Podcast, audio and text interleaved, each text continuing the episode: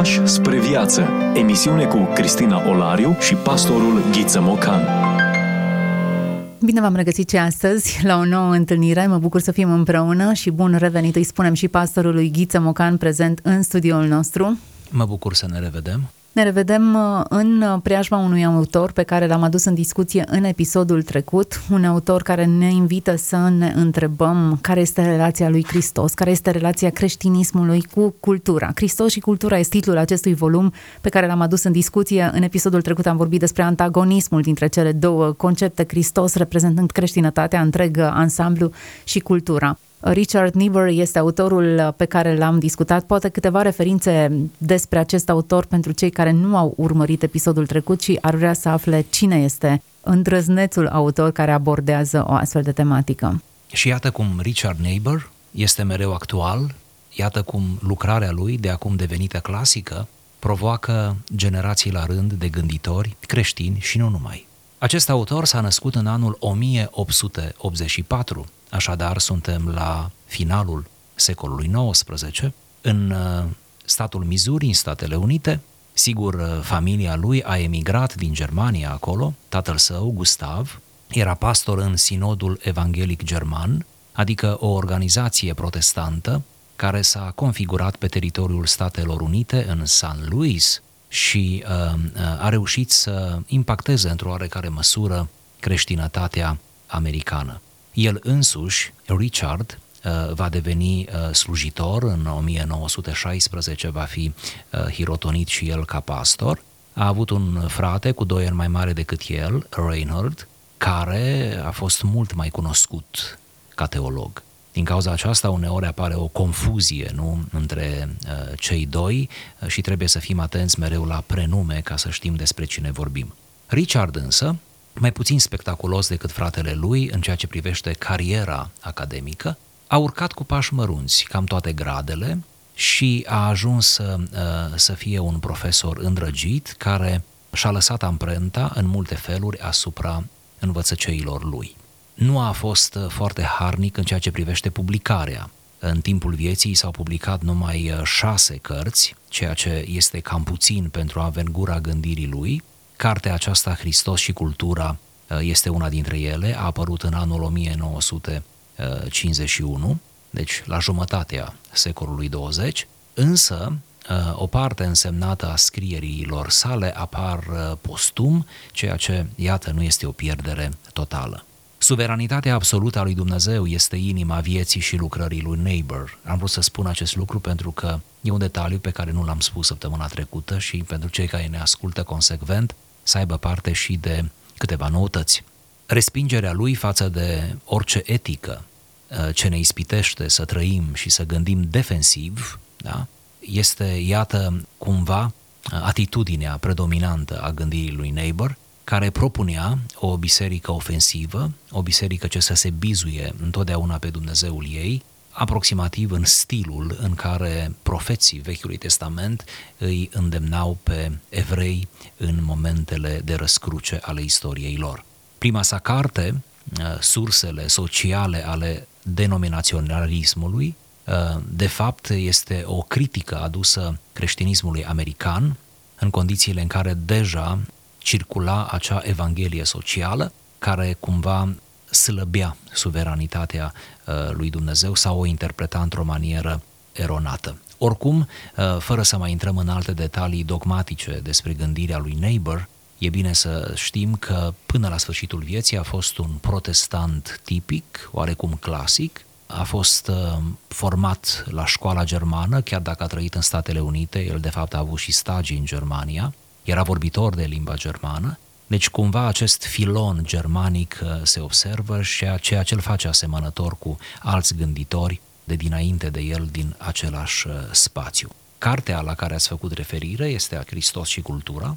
Prin Hristos înțelegem creștinismul întreg, prin cultură înțelegem toate cutumele sociale, toate moravurile, toate tendințele uh, și concepțiile unei generații, prin urmare, iată două lumi, am putea spune, care se întâlnesc. Putem să citim în spatele lui Hristos biserica, cu B mare, și în spatele culturii putem să citim umanitatea cu tot ceea ce oferă ea. Deci uh, aceste două lumi se întâlnesc și intră uneori în coliziune. Vorbeam săptămâna trecută despre prima extremă a acestei relații, anume Hristos împotriva culturii, o permanentă respingere, nu? Reciprocă, fără puncte de întâlnire, o atitudine sigur radicală, dar care uneori se impune în uh, cursul istoriei, iar astăzi vom vorbi despre al doilea tip extrem, tipul adapționist sau adaptaționist, de la adaptare, adică Hristosul culturii. Frânturi de înțelepciune. Vorbim despre autori care nu au voie să fie uitați. Discuție cu pastorul Ghiță Mocan. Mi-e propun să lecturăm uh, acest paragraf și să pornim apoi o discuție, să ne lăsăm cumva antrenați de aceste concepte pe care Niebuhr ni le transmite și prin care ne obligă cumva să ne punem câteva întrebări esențiale.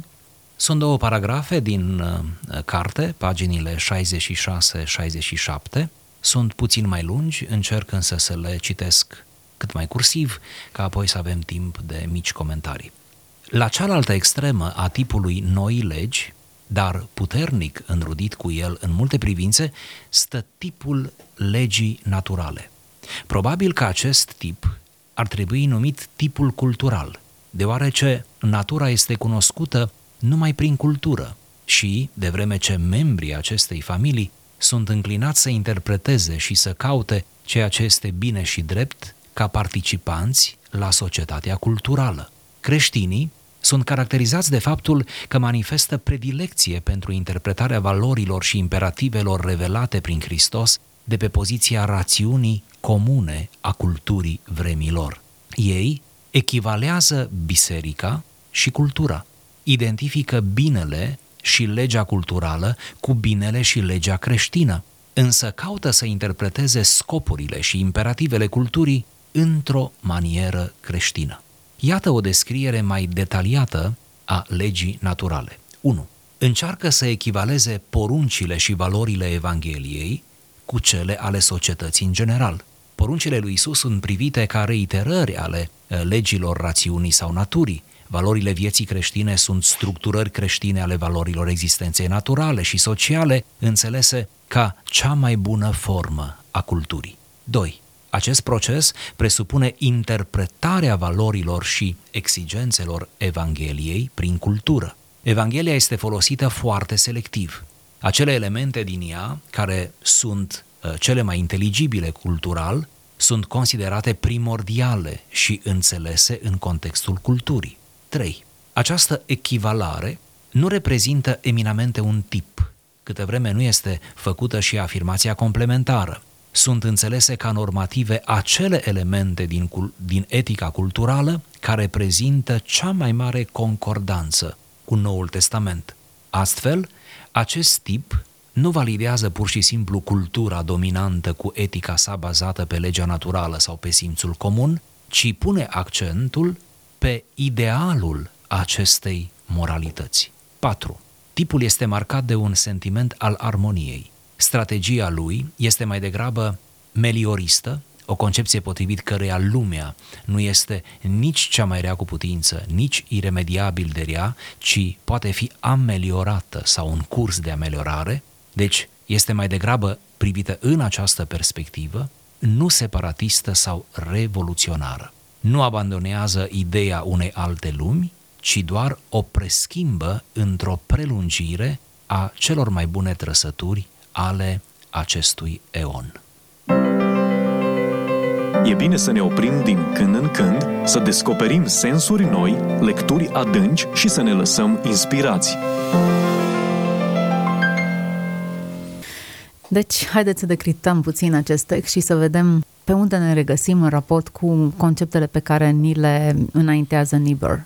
Recunosc că a fost un text uh, dens, cu multe uh, concepte, se vrea a fi un text de sinteză, de aceea recomandăm uh, lectura între, întregii cărți da, ca să înțelegem paragraful. Cărți. Pentru că ce vă citez eu pe aici este din um, prima parte a cărții, dar în restul ei autorul ia fiecare concepție pe rând și o dezvoltă. Uh, prin urmare, ca să decodăm, cum bine spuneați, ar trebui să înțelegem că această perspectivă, Hristosul culturii, varianta, iată, adaptării lui Hristos în cultură, are nuanțe foarte interesante. Cum ar fi? Încerc să fac o sinteză la sinteză. Uh, sunt luate poruncile și valorile Evangheliilor sau din Evanghelii și uh, se găsește pentru acestea corespondent social. Adică uh, cât de necesare, cât de aplicative, cât de binevenite sunt toate acestea pentru societate, nu doar pentru biserică. Observați? Nu doar pentru mediul ușor ermetic al comunității creștine. Apoi, încă un element interesant este că aceleași valori evanghelice sunt, din această perspectivă, reinterpretate, rediscutate, puse cumva din nou pe masa uh, de disecție, uh, pe, în laboratorul gândirii, nu? Și uh, cumva sunt făcute în așa fel încât să poată fi livrate spre un public larg, spre lumea întreagă. Încă un element interesant este că se operează cu sau fără uh, voie, se operează pentru cei care merg pe această teorie, se operează și o selecție a valorilor evanghelice astfel încât sunt luate cu prioritate cele care potrivesc cel mai bine, cele care fac într-un fel uh, corp comun sau rezonează cu căutările omului în general, ale umanității, nu doar uh, ale bisericii. Și cum se spune în finalul citatului, este o perspectivă marcată de un puternic sentiment al armoniei, adică pleacă de la premiza că lumea nu e atât de rea cum uh, pare și că excepțiile în ceea ce privește uh, imoralitatea, perversiunea, toate cele care sunt duse într-o extremă dincolo de orice logică, acestea sunt doar niște excepții, sunt niște vârfuri, dacă vreți, uh, inversate, dar de fapt uh, lumea este în principiu bună și prin urmare merită toate cele din Evanghelie, merită tot, tot acest aport, nu? Spiritual pe care îl aduce creștinismul. Aș uh, rezuma toate acestea la o vorbă poate mai românească, anume că Hristosul culturii înseamnă biserica care înbisericește lumea, care cuprinde cu brațele ei atât de largi, binevoitoare și delicate, dar în același timp ferme, întreaga societate. Interesantă perspectivă. Cred că merită analizate toate punctele de vedere și ne prinde bine jocul acesta de idei. Să vedem până la urmă urmei ce putem prelua, ce putem adapta, ce trebuie să schimbăm, care sunt lucrurile cu care uh, suntem de acord și cele pe care ar trebui să le eliminăm din, din sfera noastră. Ei bine, uh, dacă plonjăm puțin în spațiul Noului Testament, Apostolul Pavel și Petru la un moment dat vorbeau despre conformarea față de normele societății, respectând legea statului în care trăiești. Evident, și Pavel și Petru sugerau o distanțare 100% față de păcat, față de practicile păgâne, față de uh, chiar uh, legea veche a lui Moise. Dar ceea ce sugerau aici e trăiți într-o anumită lume ale cărei norme le cunoașteți și dacă sunteți pedepsiți pentru că încălcați legea statului în care trăiți, ar trebui să vă reconsiderați atitudinea. Bineînțeles, când aceasta nu intră în conflict cu credința creștină și cu valorile creștine. Prin urmare, în punctul în care noi suntem imersați, scufundați în, în cultura noastră, e punctul acesta comun. Ne îmbrăcăm așa cum se îmbracă oamenii din jurul nostru, nu ca menoniții. Sau am ales un, un uh, eu știu, o, o secvență extremă. Ne dăm copiii la aceleași școli, citim cărți în format electronic sau chiar tipărite în lumea și în secolul nostru. Trăim cumva încorați folosind monedele, cardurile, dispozitivele pe care lumea din jurul nostru le folosește, iar a le folosi nu înseamnă a ne abandona creștinismul, ci a înțelege cultura în care trăim și a o folosi în mod sănătos. Tocmai ați identificat poate o prima atitudine față de cultură, citându-i pe Petru și pe Pavel. De fapt, ce spuneau acești doi apostoli prin scrierile lor, care iată le avem în Noul Testament? Spuneau că societatea, cultura, cu toate ale ei, merită respectul bisericii și că nu putem trăi într-un autism până într-acolo încât să credem că numai noi suntem pe lume, noi biserica. Și aici fiecare se poate gândi la confesiunea lui, la cadrul local în care se închină, e în regulă. Dar deja ne aflăm într-o situație foarte riscantă din punct de vedere conceptual. Prin urmare, cred că de aici ar trebui să începem. și să respectăm autoritatea, să respectăm uh, inovația, să respectăm știința, atunci când știința produce lucruri care, iată, ne sunt atât de avantajoase, uh, să respectăm evoluția ideilor, să respectăm evoluția lucrurilor, a civilizației, să respectăm aceste lucruri pe care le folosim. De fapt, respectându-le, nu facem decât să fim în acord cu noi înșine, pentru că noi deja le folosim. Este o ipocrizie să folosești tehnologie, să folosești idei, să folosești uh, noțiuni din postmodernismul în care noi trăim, pentru că unele noțiuni sunt chiar binevenite, adică această introspecție, această analiză rațională a lucrurilor uh, nu face rău istoriei și mersului lumii, nu? Prin urmare, sunt elemente care merită preluate și utilizate și duse spre o consecință sau spre o cauză mai bună. Deci, uh, suntem consecvenți cu noi înșine atunci când respectăm. Dar tipul acesta adapți, adaptaționist face mai mult decât atât și încearcă să găsească în cultură, în societate, similitudini cu biserica. Mai mult, aici sunt niște noțiuni inclusiv antropologice, adică la nivel bazal, orice om, chiar și cel neîmbisericit, are la nivel bazal cam aceleași trăiri, cam aceleași așteptări, are cam aceleași forme de bunătate, de gentilețe, cumva se luptă în plan etic cam cu aceleași lucruri lucruri cu care ne luptăm noi, care mergem regulat la biserică. Și cumva Hristosul culturii înseamnă să ieșim dintre zidurile bisericii, să spargem într-un fel acele garduri confesionale, am zis într-un fel, confesiunea rămânând totuși da, ca un spațiu de referință și să creăm niște punți uh, spre, spre oameni, spre cei care stau în expectativă, spre cei care deocamdată spun nu, spre cei care deocamdată nu simt mare atracție nici pentru versetele din Scriptură, nici pentru cântecele noastre, cu atât mai puțin pentru predicile noastre. Deci cumva ține de o anumită relevanță da? să înțelegem că Hristos chiar a venit pentru toți oamenii. Da, într-un fel, a înțelege cultura și lucrurile pozitive și a înțelege ce putem prelua și care sunt lucrurile față de care ne putem detașa e o dovadă de mare înțelepciune din partea unui creștin. De exemplu, uh, cultura, bucătăria românească, pentru că ziceam, cultura reprezintă și moștenire și obiceiuri. Cultura românească bucătăria românească, cu toate aturile ei, cultura ospitalității pe care românii socotesc că o au. Sunt lucruri bune pe care le putem prelua, găsim în scriptură, da, regăsim în scriptură faptul că trebuie să fim primitori de oaspeți sau anumită etica muncii, o regăsim în scriptură și cred că ar trebui să se regăsească și în felul în care noi ne îndeplinim sarcinile de serviciu lucrul în care ne putem detașa este poate obsesia pentru mâncare sau pentru curele de slăbire. De ce nu? E exact în același punct. O cultură față de care ar trebui să fim mai rezervați sau poate ar trebui să fim mai cumpătați. Nu abuzăm de mâncare, nu facem din ea o obsesie, nu devine scopul nostru primordial, preluăm ce este bun, dar cred că în felul în care reușim să înțelegem cultura ce să ne detașăm, ce să preluăm și ce să aruncăm, ne ajută să trăim o viață echilibrată. Revenim la menoniți. Tendința lor de a socoti orice inovație drept păcătoasă sau detașarea față de tot ce înseamnă cultura exterioară, sfințenie, îi conduce înspre stilul extrem de trăire. Sau altfel spus, nu ar trebui să ne ferim de cultură în sensul ei rezonabil, ci ar trebui să ne ferim de excesele ei de situațiile în care un lucru bun este dus la extremă și ne cauzează, ne cauzează spiritual, poate chiar fizic, mental, relațional și așa mai departe. Da, sunt perfect de acord. Tehnologia poate să fie un alt exemplu. Utilizăm tehnologia uh, și bine facem că o utilizăm, altfel nici nu-mi imaginez cum am rezolva anumite lucruri, cum am ajunge la oameni fără tehnologie.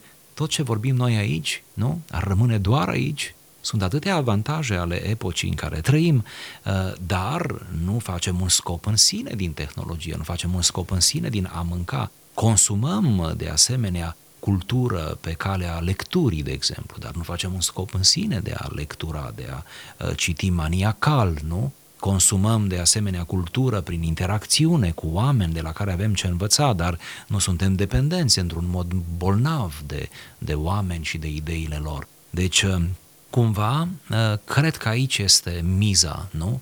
Uh, dialogului nostru. Să reușim uh, să utilizăm, să fim deschiși, să respectăm tot ceea ce ne ajută, tot ceea ce este inofensiv, ba chiar ce poate constitui o punte spre celălalt, dar uh, ne refuzăm excesele, ne ferim de excese, ne ferim de manii, ne ferim de, de, de adicții și așa mai departe. Eu spun că în contextul discuției noastre Hristos este cel care influențează cultura, adică nu doar facem fapte bune, nu doar avem marca ospitalității, ci găsim rațiunea pentru care facem lucrurile acestea. Nu doar suntem corecți și etici la locul de muncă, ci avem o etică și atunci când șeful nostru nu este de față, pentru că avem conștiința unei răsplăți și a unei prezențe în noi și o transformare interioară.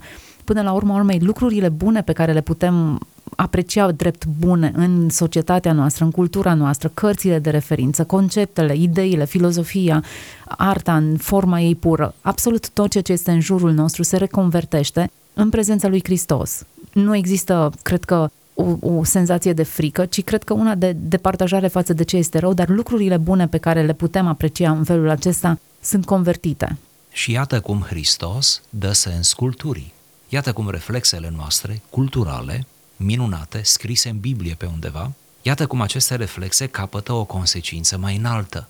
Iată cum suntem ospitalieri nu numai din cauza ospitalității românești, ci ne ducem mai departe, suntem ospitalieri de dragul lui Hristos. Iată cum acumulăm cunoaștere, nu de dragul cunoașterii sau a unei uh, aroganțe ulterioare, ci tocmai pentru ca uh, în felul acesta, cunoscând, să îl putem iubi mai mult, să-l putem înțelege mai mult pe Hristos. Da, acest stil, această înțelegere a lucrurilor uh, rămâne valabilă câtă vreme Hristos rămâne pe soclu, rămâne acolo, pe locul întâi, așa cum se cuvine.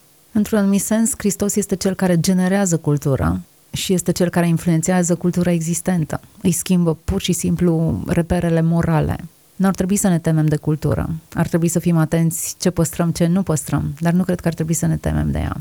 Iar atunci când ne temem, faptul acesta este o slăbiciune. Deși pare o notă de spiritualitate, pare apreciabilă la prima vedere, dar de fapt este o, o slăbiciune, este o intimidare, este o retragere, o poziție defensivă care nu ne onorează și Hristos nu pentru asta a venit. Să ne aducem aminte că în cei trei ani și jumătate de activitate mesianică, în multe feluri, uh, Hristos a fost împotriva culturii, da, iudaice în care a trăit, dar în la fel de multe feluri a fost pentru, în sensul că a intrat în niște paradigme, în niște tipare de gândire, de retorică evreiască, pe care pur și simplu a ales să le preia și să le ducă înainte, fără să inventeze ceva cu totul nou. Poate ar fi cazul să ne aducem aminte că toate pildele Mântuitorului, din punct de vedere retoric, n-au fost inventate de, de Isus. Subliniez din punct de vedere retoric. Asemenea pilde existau uh, cel puțin de două secole uh, la vremea când Isus le rostește. Deci era deja o cultură a pildelor, a parabolelor. Ba chiar elemente, spun specialiștii, ba chiar elemente din pildele Mântuitorului se pare că se regăsesc în alte pilde sau chiar structuri epice, narrative, foarte interesant. Deci, iată, Isus a vorbit mult în pilde, deci a vorbit evreiește, ca și stilistică. Apoi alte detalii care țineau de cultura uh, evreiască pe care Hristos le-a respectat, ba chiar le-a utilizat pentru ca mesajul lui să ajungă departe, să dea șanse mesajului. Atunci când înțelegem într-un mod corect că Hristos este și al culturii, că Hristos este și lucrează și dincolo de granițele bisericii și al liturgiei noastre, atunci, de fapt, uh, începem să-L cunoaștem pe Hristos mai bine, să-L valorizăm uh, mai bine. Sigur, varianta aceasta ne expune într-o oarecare măsură, uh, trebuie să fim drăguți, trebuie să fim înțelegători, trebuie să fim cât de cât informați, dar eu întreb, toată această preocupare nu ne face de fapt bine? Bună întrebare. Dar, în general, ne temem de ce nu cunoaștem și nu înțelegem. Sunt multe lucruri în cultura noastră pe care nu le înțelegem, nici nu ne punem problema, poate din rezerve, poate socotindu-ne creștini. Cred că trebuie să existe o selecție vis-a-vis de informațiile pe care le preluăm. Nu orice informație este informație, unele, unele sunt false informații și nu fac decât să distorsioneze înțelegerea adevărului. Dar, uh, întorcându-mă la modul în care Hristos folosește cultura ca să-și ducă mesajul, folosește parabola, folosește conceptul viței sau a agricultorului, pentru că sunt cele înțelese de audiența sa. Pavel, la rândul lui, când duce mesajul Evangheliei, se adresează areopagului cu un anumit tip de discurs, folosește literatura pe care aceștia o înțelegeau, conceptele pe care ei le pricepeau, filozofii la care face referire, în așa fel încât aceștia să priceapă esența Evangheliei. A folosi cultura pentru a transmite principiile Evangheliei, cred că e un lucru foarte înțelept. Da, și eu cred la fel. Iar în vremea în care trăim noi, în partea aceasta a lumii, unde este libertate, uh, suntem uh, aproape datori să facem asta. Nici nu văd altă cale de a ajunge la oameni în condițiile în care nu-i putem determina niciun alt fel și nici nu ar fi corect. Uh, oamenii acum toți sunt liberi, oamenii acum toți își administrează resursele în mod individual, deci oamenii au o părere bună, poate prea bună despre ei înșiși, ori într-o asemenea epocă a autosuficienței, a unei bunăstări uh, elementare, cum am putea să-i uh, sensibilizăm pe oameni altfel decât uh, găsind acele puncte comune, acele locuri uh, comune uh, între noi și ei, unde am putea să introducem noțiunea de Hristos, de mântuire, biserică, apartenență, spiritualitate? Și uh, îmi place să cred, asta ca să ne menținem totuși optimismul, că operând cu înțelepciune și cu călăuzirea Sfântului Duh, bineînțeles, cred că putem ajunge la oameni, putem ajunge unii la alții. Cred că există o zonă precum era curtea neamurilor, nu? De la templu, în care uh, încap și neamurile, încap uh, cei veniți din diferite etnii și cu tot felul de impresii, de idei și așa mai departe. Sfatul ar fi mai degrabă spre cei îmbisericiți, să nu ne temem de de oameni. Sunt semenii noștri până la urmă, da? Uh, nu vin întotdeauna cu cele mai bune intenții, nu au întotdeauna cea mai bună argumentare, uh, uneori le putem găsi atâtea fisuri nu, în uh, concepțiile lor.